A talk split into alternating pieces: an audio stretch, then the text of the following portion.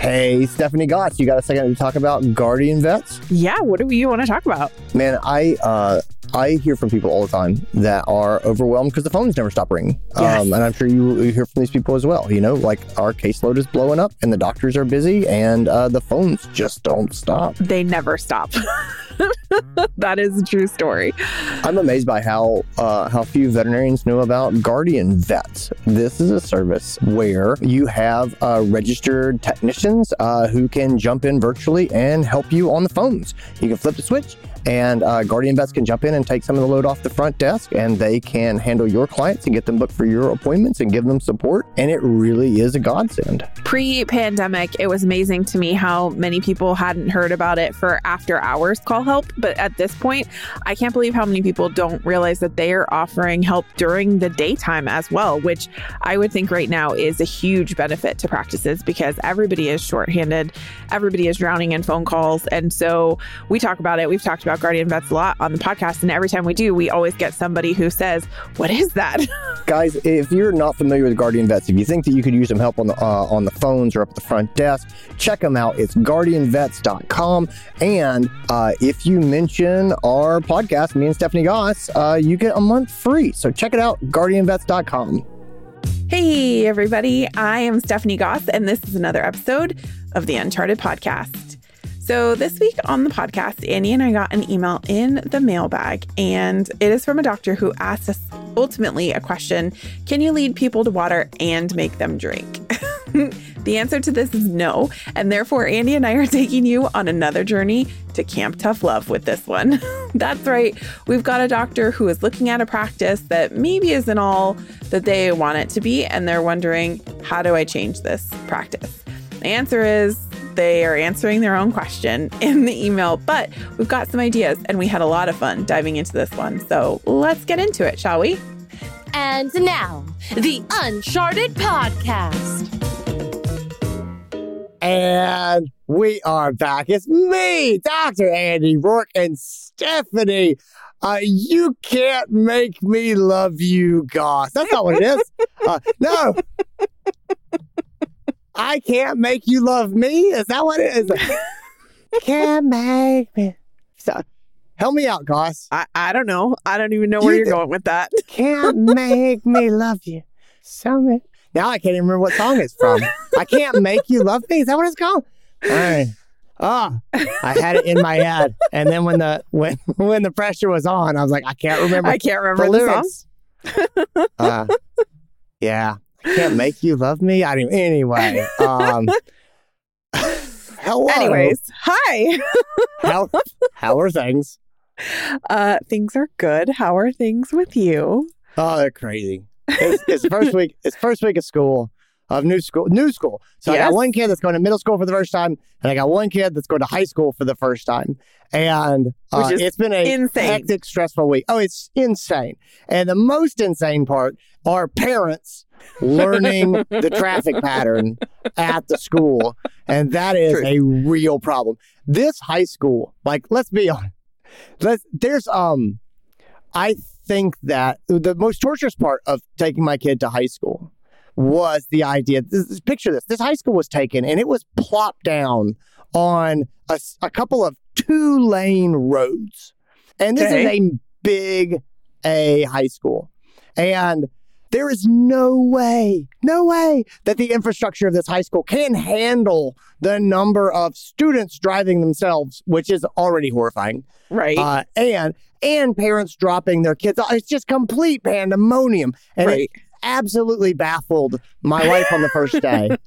and I was like, "How do we do?" And I went the second day, and I, you'll see, like, so first of all, my wife is uh, she's a perfectionist, grade A.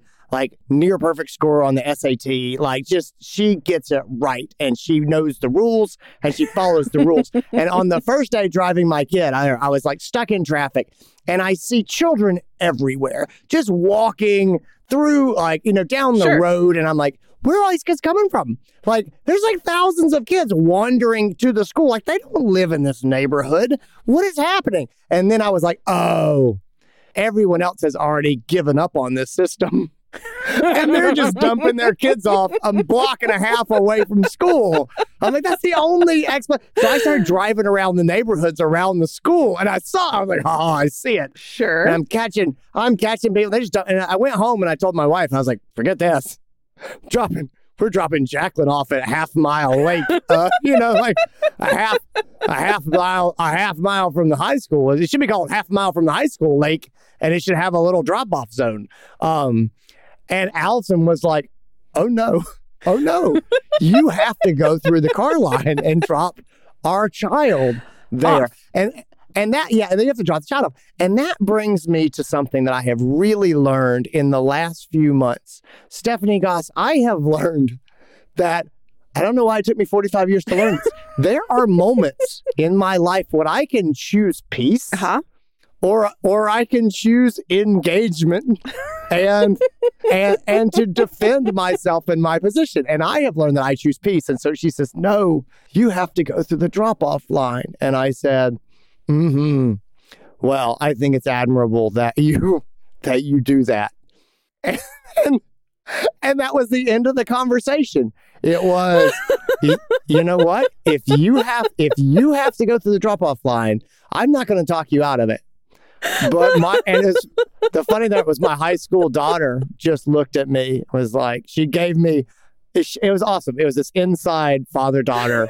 She gave me she's in high school. She doesn't want to get dropped off by me and my Subaru uh-huh. Right. in front of the high school. She's like half mile lake it is, Dad. I'm like yeah. And so, I, I can totally imagine the, the look on Allison's face. Like, no, like, you actually follow the rules and do the Yeah. thing. She's like, here's a series of eight different streets that you can take to get you close to the drop off. And then only one person has to be nice and let you in. And that, and then you can drop the kid off. And Nope. I was like, Hard or- pass.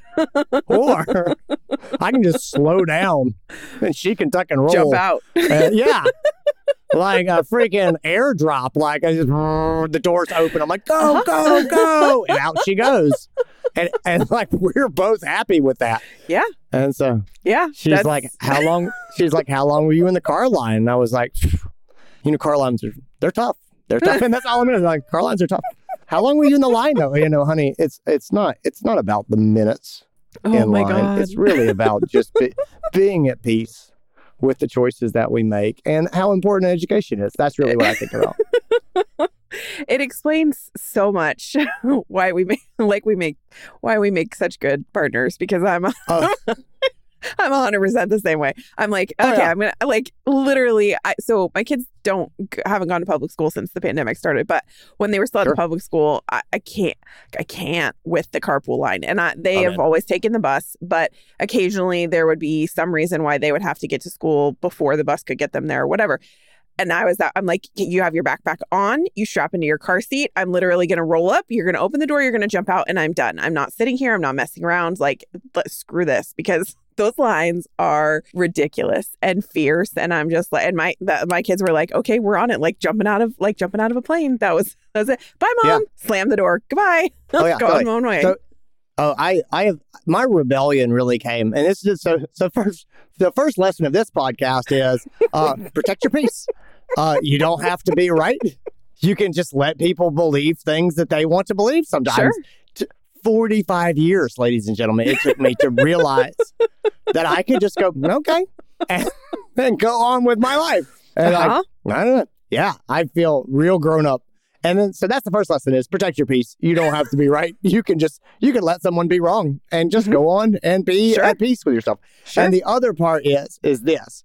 Um, and here's here's the story. So this started, all this started back when I had one kid in elementary school and one kid in middle school. So Sure. last year. So last year I had a kid in middle school and a kid in elementary school. And when you go pick your kid up at, at this elementary school, it is a well-oiled machine. Sure. Like if if if the Germans ran a carpool line like BMW put together a carpool line. This is the carpool line they would put together. It's just ka-chunk, ka-chunk, ka-chunk, just plugging kids into cars. Boom, boom, boom. It is like a three minute carpool line. The principal of the school has a walkie talkie and he is at the driveway, at the entrance to the driveway, and everyone has cards, and he's pointing at each parent so you know that you were seen because he points right at you, and you say him say your kid's number into the walkie-talkie, Right. and the and and people are just scurrying back at the school, and they're just snatching Sure. kids up, and just boom, and man, that line moves.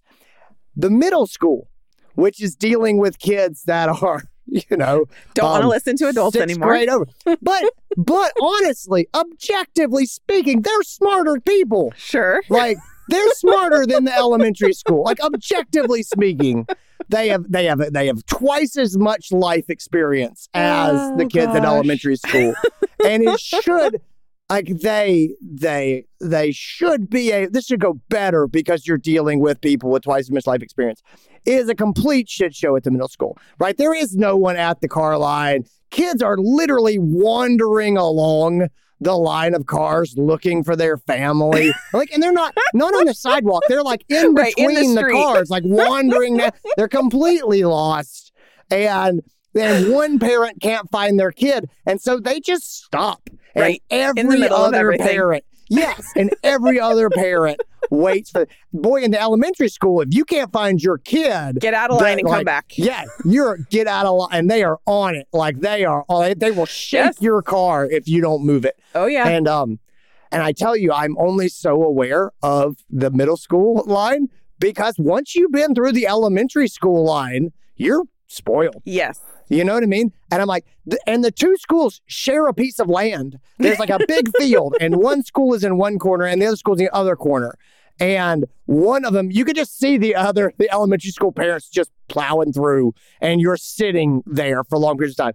And the fact that you can see someone else who's running a system that is working and you're just sitting still makes you so painfully aware and irritated because you know how much better this could be and it's just not because people don't have their stuff together. And so that is the other the other lesson in leadership is boy, if people see what a good thing is and then you don't give it to them, they recognize it. And uh, anyway, those are, those are my two life lessons from the carpool lane so far this year. So everybody's like, okay, they're off the rails already. Yeah, they were like that was a solid 10 minutes of carpool metaphors. But I'm telling you, there's gold in that. Listen to that 10 minutes again. I actually think that there's some lessons in that in that last story about our question today. So uh, we got a great question in the mailbag from a doctor who is looking at starting to work with the practice. Now they are not currently Yes. employed at this practice, so uh, that's how it has to start. They're not currently employed, but they're looking at a practice, and they have recognized that this practice does not utilize the team in a productive way.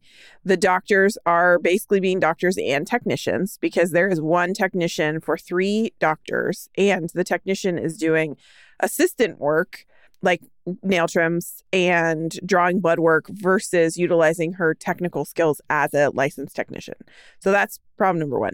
Uh, problem number two is that they said, okay, well, so of course, because of that, it seems like the doctors are on the edge of burnout. Maybe some of them are already there. And they Mhm. said, you know, I'm a doctor. I've, I've been out of practice for quite some time, and I've worked in plenty of practices that just have kind of given up saying that you know well we just have to work with what we've got because we're rural and we don't we don't have a lot of a large talent pool and so it just is what it is right and so they are like well if i join this practice i'm going to have more experience than some of the other doctors um and so I am wondering how I or could I even hope to come to them as the new fresh face and be able to bring my experience to the table and say, look, I think we could change this. I think we could be happier. I think that we could be more productive, but it requires change. And and their question was, can you lead people to water and make them drink?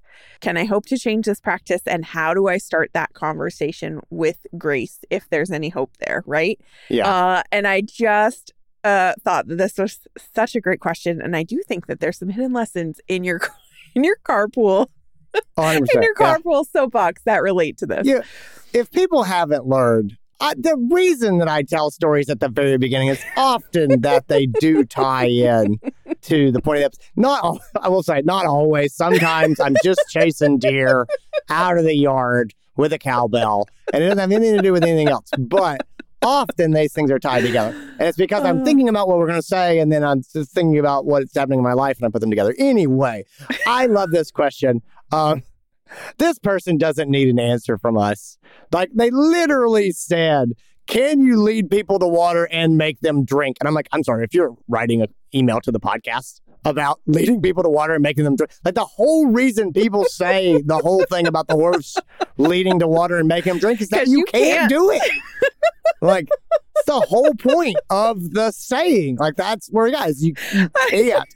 I was Um, like, well, you could, you could force them to drink. If you force people to inhale water, they drown, and a yeah, lot of times what- they probably die. here's what I love is the person who wrote to us sees the situation so clearly. They actually summed it up as, "Can you lead these people to water and make them drink?" I'm like, you, you, your read on this is so good. it's so good that it, I have bad news for you. It's You've real given us the answer. Uh, yeah, you gotta see it. it, it. Okay, yes and no. Yes and no. But I wanted to hit on that at the very beginning because let's call it spade a spade. I, I don't want to drag people along like, yeah, what's what's he? You, I can't make you love me. You can't make me love you. I don't remember. It was one of those. You can't make them love you if they don't. Uh, I think is how it goes. Anyway, they the person writing it has got a pretty good read on this. I'm going to call a spade a spade here and say "Mm, this this looks dicey. I'm just going to be honest. It looks dicey. There's some things we can do that might work, but it's going to be a bit of a long game, right? Mhm. Um, my question to this person was, why do you why do you want this job? Uh, why do you want this job? You know, if like in, in all seriousness, and and again, I hate I hate when people ask us questions, and I I say things back to them that are that are hard. And I, I don't want it to shake people up, but my question back, and I get the I get the impression this is a mixed animal practitioner who's got a pretty matter of fact style, and I would say to this person, why do you want this job? Yes. You're looking at this and you see these people working themselves to death and not using their techs and, you know, um, and just hustling all over the place. And you're like, yeah, that's the place for me. Uh, with the job market that we have now. Um, why is that? And I just, I suspect that there's probably a good reason. There's probably, Sure. uh, they're in a very rural area or something like that. But, but that'd be the first thing I would sort of say is, given that you're already looking at this and wondering about it, are you sure that this is the job you want? Um, and so let me let me just ask that if if you're going to take this job, I think the first, and we're talking headspace now, as we always start out with headspace. My first thing is realistic expectations, right? This is the way this practice has run for a long time. Mhm. And you might be the most senior vet when you come in. That doesn't matter. That's how they've done it from the top to the bottom. Everyone has run this way. This is their normal. And that's how they feel comfortable. And Mhm. even if you try to get them to change to a better way, change is still scary. Even if it is undoubtedly better, it's still hard and scary. Yes. And you're getting a big group of people to, to move. And these people don't know you. You're brand new. You don't have strength of relationship or or a lot of trust built up in the trust account. sure. And so can you make this work? Yeah. I I, I mean I think you can. There's a chance you can. Yeah. We it really depends a lot on how they respond to the things that I'm going to recommend for you to try. But but it's possible. I would just say have realistic expectations that this is going to be an ongoing source of uh, I, I, I hope it's not frustration, but it's going to be a sustained effort on the part of our writer to integrate into this and to not get swept up in the chaos. Yeah, my my thought from a headspace perspective was very similar to yours, which is that um asking yourself the question why why this job? For me it was like Mhm. this feels from what the writer has given us like a situation where don't be blind. Like look at look at it, look at it and call the spade a spade Yep. and then ask yourself the question of why because there may be a real driving factor ge- geography plays a part for a lot of areas of the country where there's you know people are there because maybe their parents are there or their their spouse has a job Yeah. there or whatever Sure. what whatever the reasons you've got to understand your why before you go into it because you cannot go into this blind. You've already told us this is a situation that is less than your ideal. And so for me, in order to get into a good headspace and think about what an action plan would look like, it I agree with you. It has to start with like why are you doing this? Don't be don't be blind about it. Like do your homework and then figure out how do you move forward with all of that in mind. And I think the the, the other piece of headspace for me other than what we've already talked about, there's really only one other one for me, which is recognizing from the beginning that if it doesn't feel like it could be a perfect fit, right? And it feels like you already have significant challenges, you I think you have to go into it recognizing that there is probable impermanence to this decision. And so Probable I don't think impermanence. Yeah, I like it. like I like you it may it, it may go wonderfully and surprise you and could turn out to be your dream job, but from the descriptor we got, this is not your dream job. And so the probability yeah. that this is an impermanent situation and this is a trial run is very high. And so from a headspace yeah. perspective for me, it's about recognizing that and if you are okay with that, sure, go ahead if the all the other reasons line up like there's got to be some driving factor or to your point Andy with all of the jobs out there if there wasn't driving factors you wouldn't even be asking this question. So right. recognizing that the driving factors exist fine. But you also have to don't go into it blindly recognize that this may not be a permanent solution and be okay with that.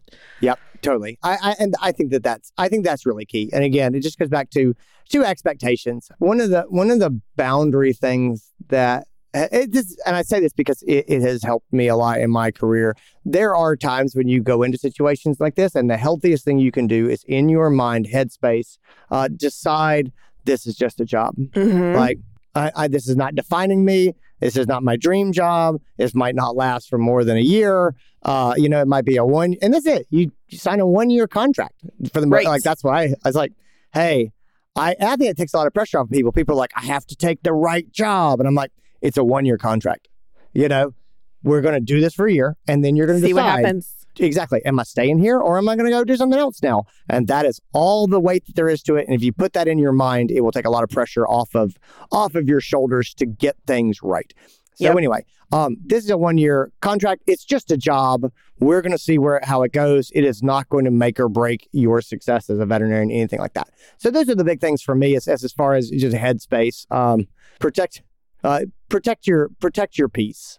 Just like I said at the very beginning, um, this might not end well, and that's okay. Yeah, you might you might try to tell these people, and honestly, this is exactly why I told the story. Um, you might tell these people there is a better way, and they go, but you can't do it that way. You have to go in the car line, and you have to be able to say, okay, okay, you know, you know what? That's that's the thing.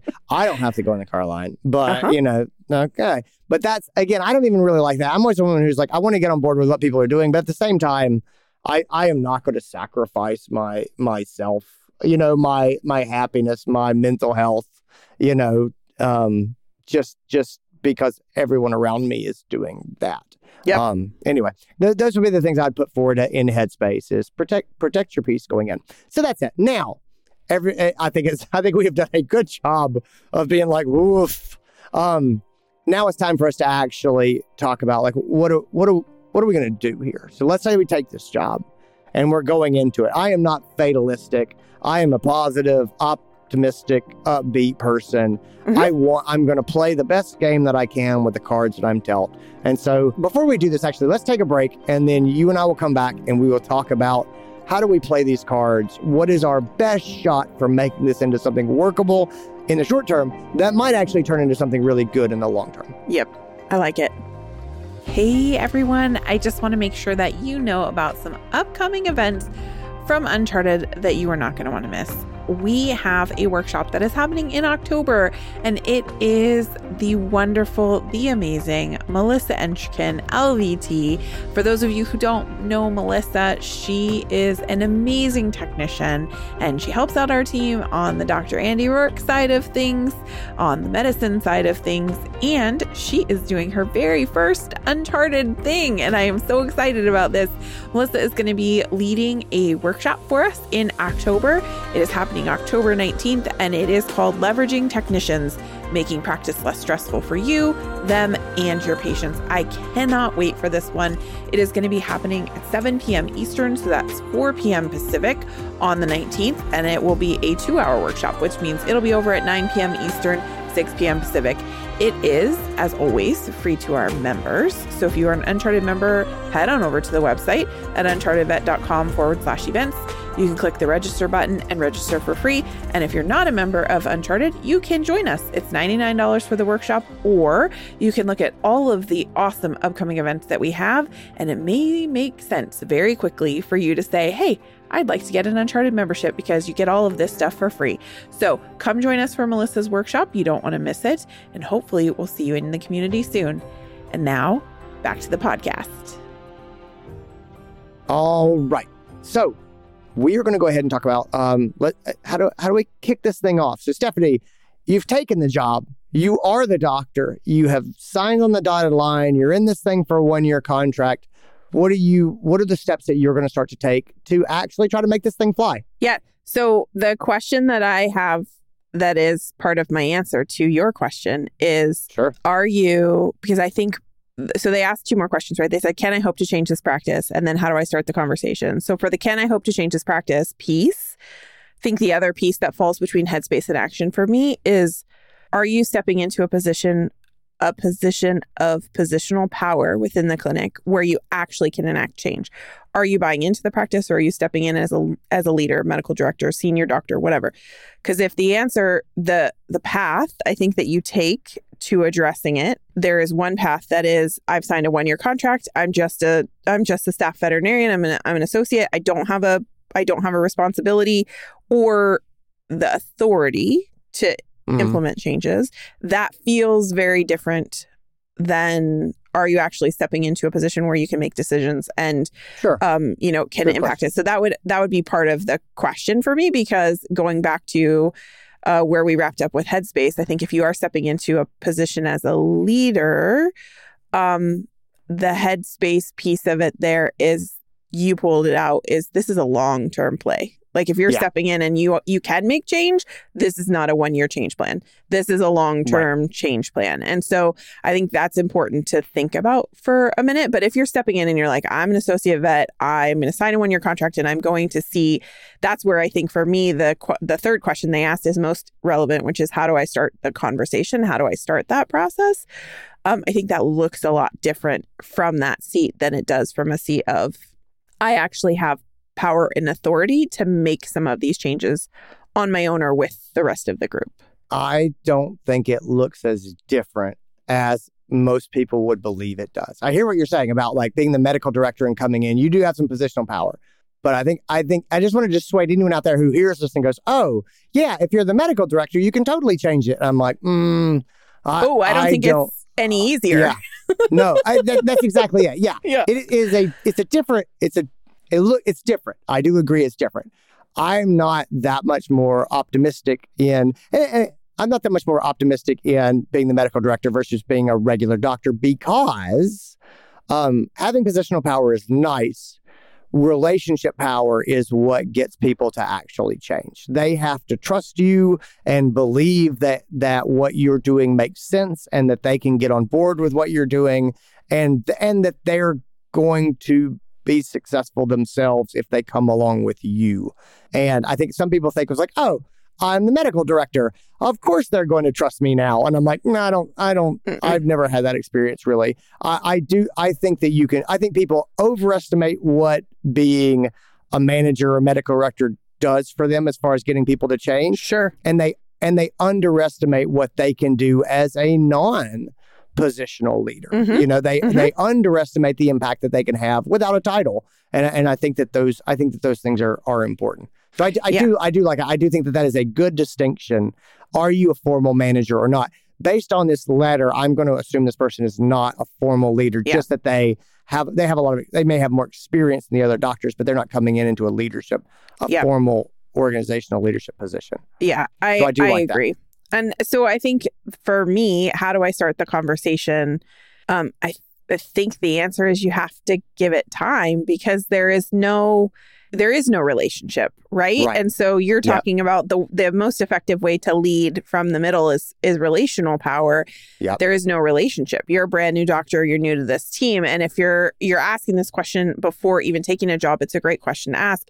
But the answer could change dramatically once you get to know people, right? And so that for me is is a bit of the pickle here is I I don't think Yeah. you can I mean, you could walk right in the door and be like, "I want to change this. How can we make this happen?" I I don't recommend. Yeah, I don't I- recommend yeah, that. don't- Probably not going to. Yeah. Probably not going to no. go so well. yeah. I, so so I agree with you on that. So so step one for me is this is a relationships are going to be your biggest tool. So the first thing to do is just build relationships. Just meet people. Yeah. Just get to know them. Get to know what they care about. Get to know what their pains and their frustrations are. Don't do anything except figure out what bothers them and what is important to them and why do they do this job and what are the values of this practice. And you say but i don't know what the values are. They're not written down anywhere. And i would say what gets celebrated here? What gets positively reinforced here? Those those are the values. And so figure out what these people care about figure out what their pain point is and and, and people always say we know what their pain point is they're working themselves to death and i say but that may not be how they perceive Right. their pain their Mhm. pain point might 100% be we're not able to see all the pets. And if you go in and start talking about seeing fewer pets, they're going to fight you, even though you're clearly trying to help them in your mind. Uh, they're they're freaking out because they're not seeing all the pets, and you're trying to talk to them about seeing less pets. Mhm. Um, that's a mistake. What is Yes. the alternative? The alternative is to say, well, they care about seeing all the pets. You need to talk to them about resting and about being able to keep themselves up so they don't burn out. And then, uh, no, then they don't see any more pets. yes. And that's how I approach that. It's not we're going to see fewer pets, but we're going to keep you healthier and, and keep you around here so you don't burn out and quit because that is the antithesis of seeing more of the pets. And so anyway, but you can't you can't take that approach if you don't know what they care about. So Mm-mm. you've got the number one is you got to get to know them. Number two, and this is really tied into that, is start with why. What is their why? Why are they doing this? Why are they working so hard? Why are they working the way that they're working? Is it because the doctors don't trust the technicians? Mhm. Well, then we need to we need to figure out how to get them to trust the technicians. Is it because they have never had any sort of a structure or a program, and they just simply don't know how to not step on each other's toes? Like Mhm. it's always been this way, and just no one ever got organized and got consensus about what we're doing? Is it because the doctors all practice wildly different medicine, so we can't have a protocol? Those are all very different. They, they can all be addressed. None of them are snap your fingers easy, but they can all be addressed. But for God's sake, if you don't know which one is the number one cause, then you're going to be over, you know, you're over there talking about, you know, what you care about, and it's not even connecting to what other people are seeing or Yeah. feeling. So build the relationships and then figure out what their why is. And Mm-hmm. then when you start to talk to them, talk about what your why is. And your why should be them. Like it should be about compassion for them. Yes. It should it should not be, I don't want to work this hard.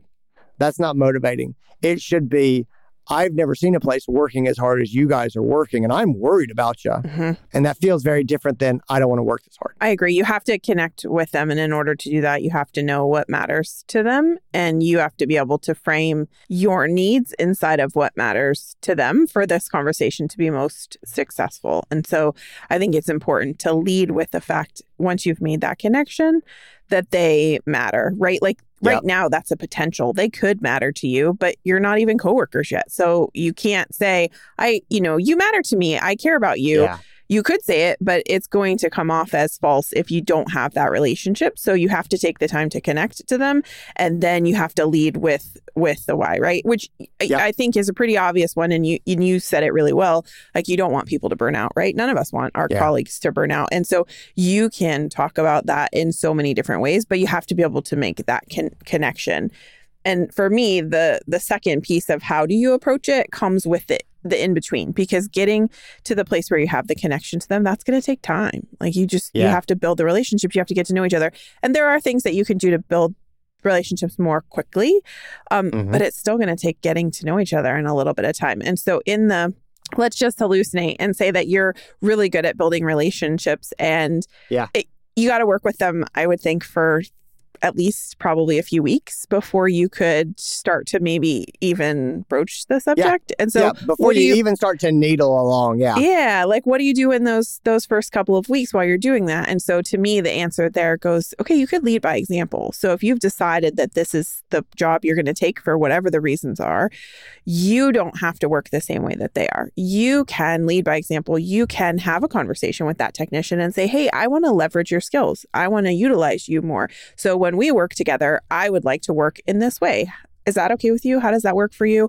You can you can then show them things and do things and try things and and say hey guys i've noticed that you do this this way. Tell me more about that because i'm used to doing it this way and i would love to i would love to understand the why right? You can start to poke at some of those things and lead by example which goes directly to your point andy like about the carpool line allie's gonna do it her way Yeah. and that's okay. And you're going to be okay doing it your way. And Jacqueline's on board with that. And when she's with you, she'll hop out of the car two blocks Yeah. away and be just fine. And Yeah. when she's with Allie in the car, she's going to hop out of the car right at the school's door and she'll be fine with that too, right? It's that same thing with the rest of the team, the technician and the support staff. It's figuring out how do you lead by example while you're concurrently building those relationships, I think. Yeah. So, okay. So I'm going to put a little framework on this. Okay. So we started off talking about what do we hope to accomplish? Like where strategically are we trying to go? And now I think with the last thing you just said, we have switched over into that's a great idea. That's a great plan. That's where we're trying to go. How do we, if we're taking this job, how do we tread water and not get sucked into the chaos that is Mhm. here while we build that trust? And so I think you're exactly right. I think I think leading by example is a super positive thing. Uh, it's, it's a good way to go. I think, uh, as I said at the beginning, I think a lot of us underestimate how much power we have as a non-positional leader. Mhm. Remember, remember your positive reinforcement, right? No one, people, people are always like, it's so funny. People are like, "Well, is it okay for me to give feedback? And I'm like, um, positive feedback is always okay. Right. No one is going to say, How dare you praise me for being good at something? Right. How dare you point out a success that I had, you know, and how impressed you were? How dare you? No one does that.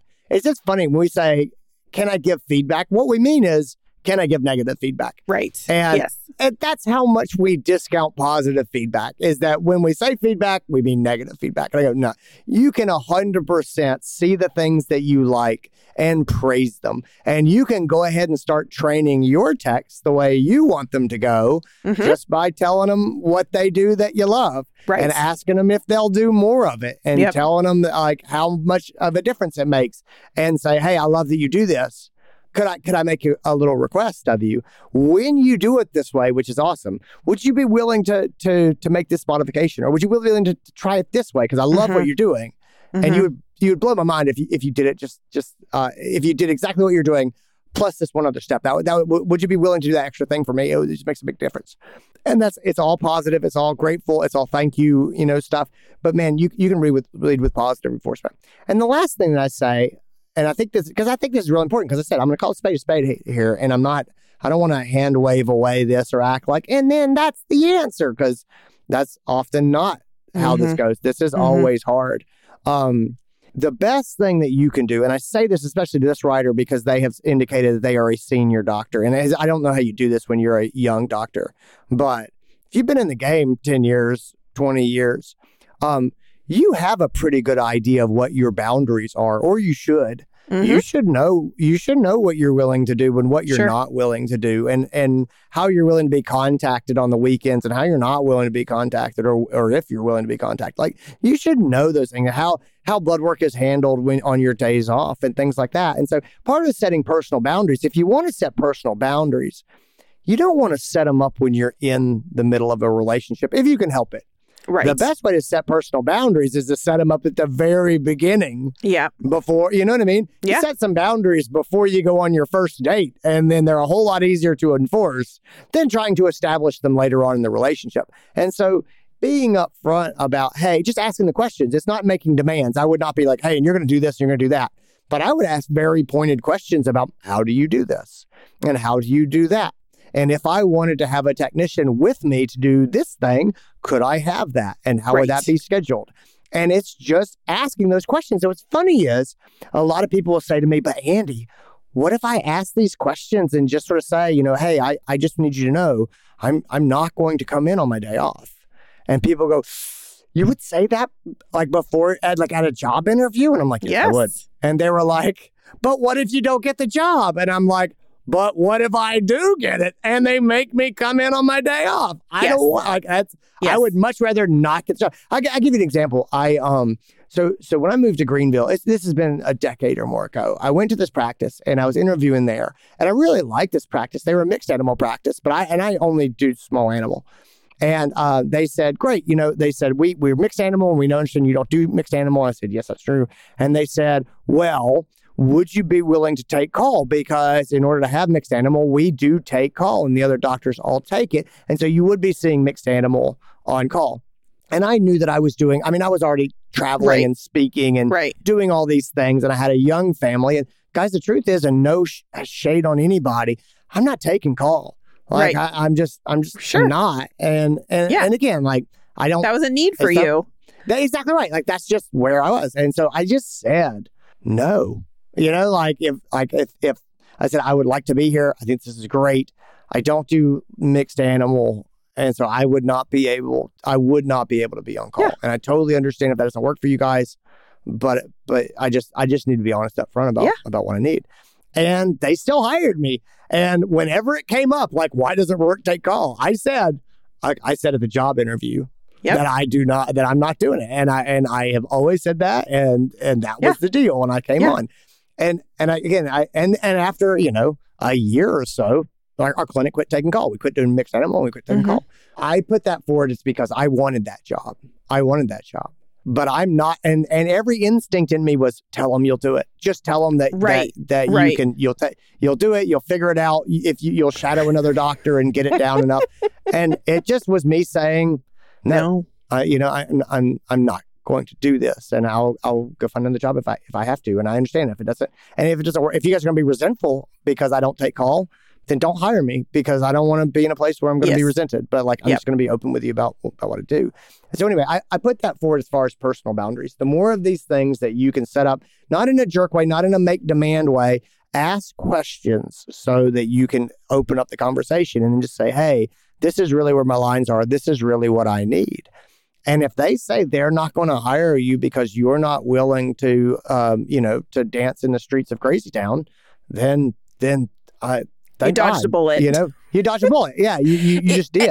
and that's the hard part right is that i i get the sense from from our writer that they're that they may be in a position where they feel like they don't have another choice and and that's okay like sometimes just calling that spade a spade and saying like look right right this second i don't have a choice so can how if that's the case how can i make the best the best out of this situation and so you could have looked at that and said right now i i need this job it feels like it fits i will I will agree, concede, do on call in the short term. And in the back of my head, I know I'm going into this knowing that this is not going to work for me long term, right? Like you could have done that.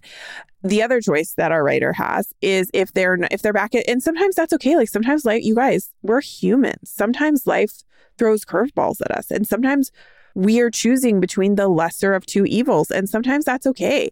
Like it is okay to look at a job and and look at it with that level of impermanence and say right now well i have you know parents who are dealing with terminal illness and i need to be you know right Yeah. near their near them for the next year i am okay making that sacrifice. That is that is an okay thing to say and that's a personal thing to have to decide if your back is not up against the wall, that is where it goes back to that do your homework. If there are things Yeah. that matter to you as a doctor, like when it comes to being a technician, if you're like, I I don't I don't feel comfortable doing these things, I don't have the skill set to do these things, you need to be asking those questions up front. And I love that you said Yeah. during the interview process, Andy, because too many people wait until they've accepted the job and then start asking those questions. And then they're disappointed and frustrated. And so if there are boundary lines for you, especially because the questions that this doctor has is about being a technician because the other doctors are working as a doctor and a tech because they're not utilizing the technician that they do have and their skill set.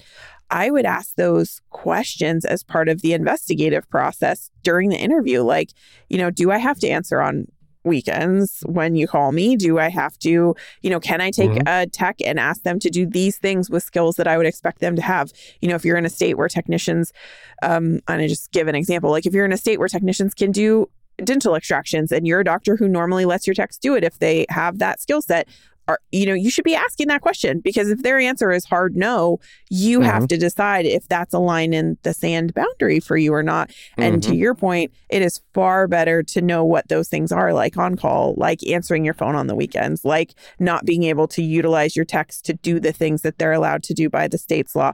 Whatever those boundaries are, it's far easier to have those conversations before you get into it Yep. already sign the contract, not have your back be up against a wall, get two or three weeks in and be like, I, this was the wrong choice because you just Yep. wasted your own time plus their time. Yep, I, I completely agree. And, and again, that some of that here's some of that comes from experience, right? Be, being a doctor who has worked in a couple of places, and I don't even know I don't even know if you can do that really well if you've worked in one place. I think you have to work at a couple places and be like, okay, I see, the, I see general variances. These are the questions I want to ask. Yes. But but what I would say on the flip side is it's funny. eh, Both doctors and practices have this twisted idea that the point is to hire the other person, and I want to hire them. And the reality is, no, you want to understand the other person and make sure it's a good fit. And so I think that a good practice asks Yes. those questions because Yes. it doesn't benefit anyone to get Nope. someone hired and then have them be angry or resentful or to refuse to play the game. And so if you're interviewing a young doctor, you should say, hey, just so you know, this is how we communicate with doctors on their day off, or this is the level of communication we expect with doctors when they're not in the hospital. Is that How okay you with you? Do you have how do you feel about that? Exactly right. And people go, Oh my God, Andy, you ask them that? I was like, Yeah, because I'd sure as heck rather find out if we have a problem now Yes. than, you know, when the, when they're on board. And again, that's that's you'll see a lot there's a lot of people who are so focused on getting a doctor hired that they don't want to ask questions they might not like the answer to. And they promise the moon to the doctors. And then ultimately, I don't know how that ends other than Not well. you're going to end not well, but I swear to God, tell you how it all ends. the time. Oh, anyway, well. yeah, exactly. And, and, and- but uh, but you you see what I'm saying there, right? Like Yes. those practices are out there, and I go, how do you, how does this how do you think this is going to end? I don't I don't know. And anyway, that's I- that's the that's the most powerful lesson I learned in interviewing as as a manager. Um, and what you're talking about, Andy. There's a great um story about the guy who founded Zappos and his culturally. Yeah. The idea was, um, he would pay people during the interview and onboarding process to not take the job.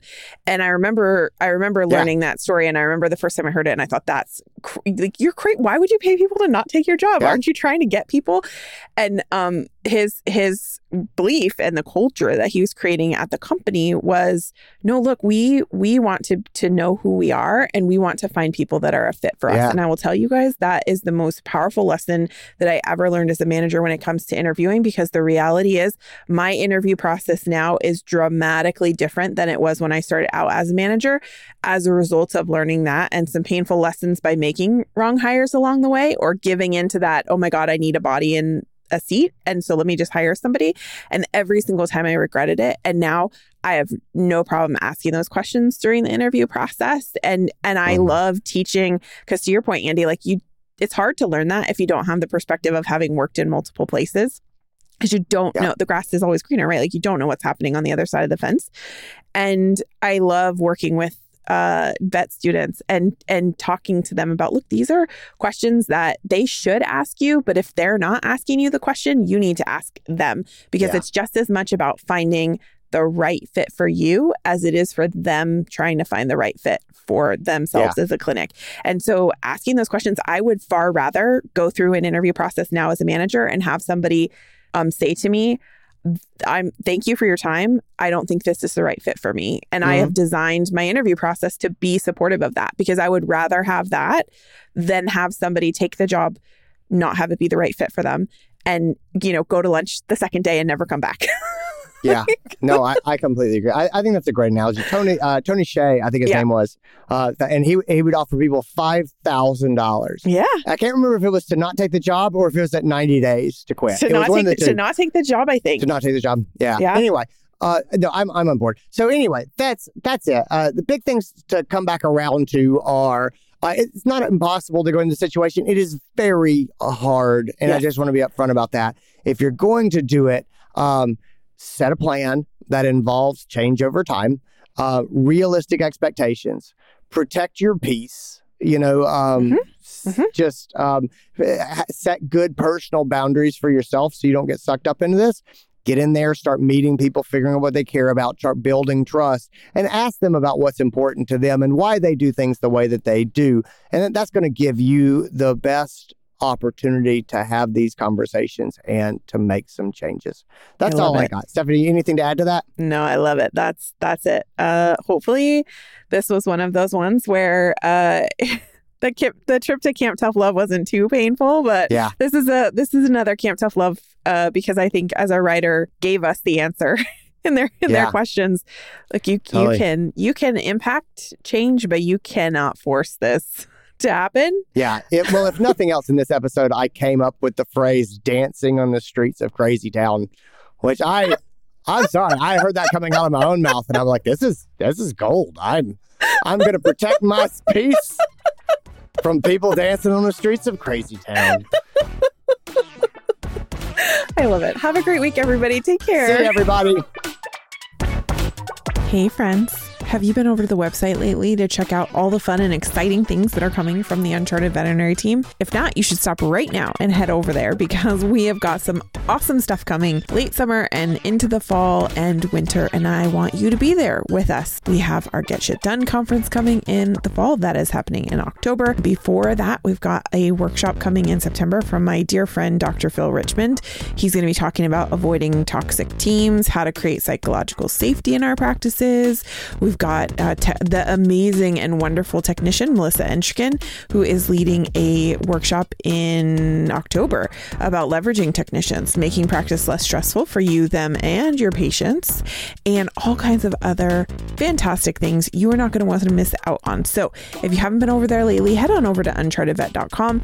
You can hit forward slash events if you want to go straight to the events page, but that will show you everything that is coming. And remember, if you're an Uncharted member, your membership gets you access to all of these workshops that we do on a regular basis for free. And if you are not currently a member, you can check out the membership information because it will save you big bucks throughout the year on accessing all of the workshops and it scores you access to the conferences when we have them, like Get Shit Done, for less money. That's right, get a discount. And who doesn't love a good discount?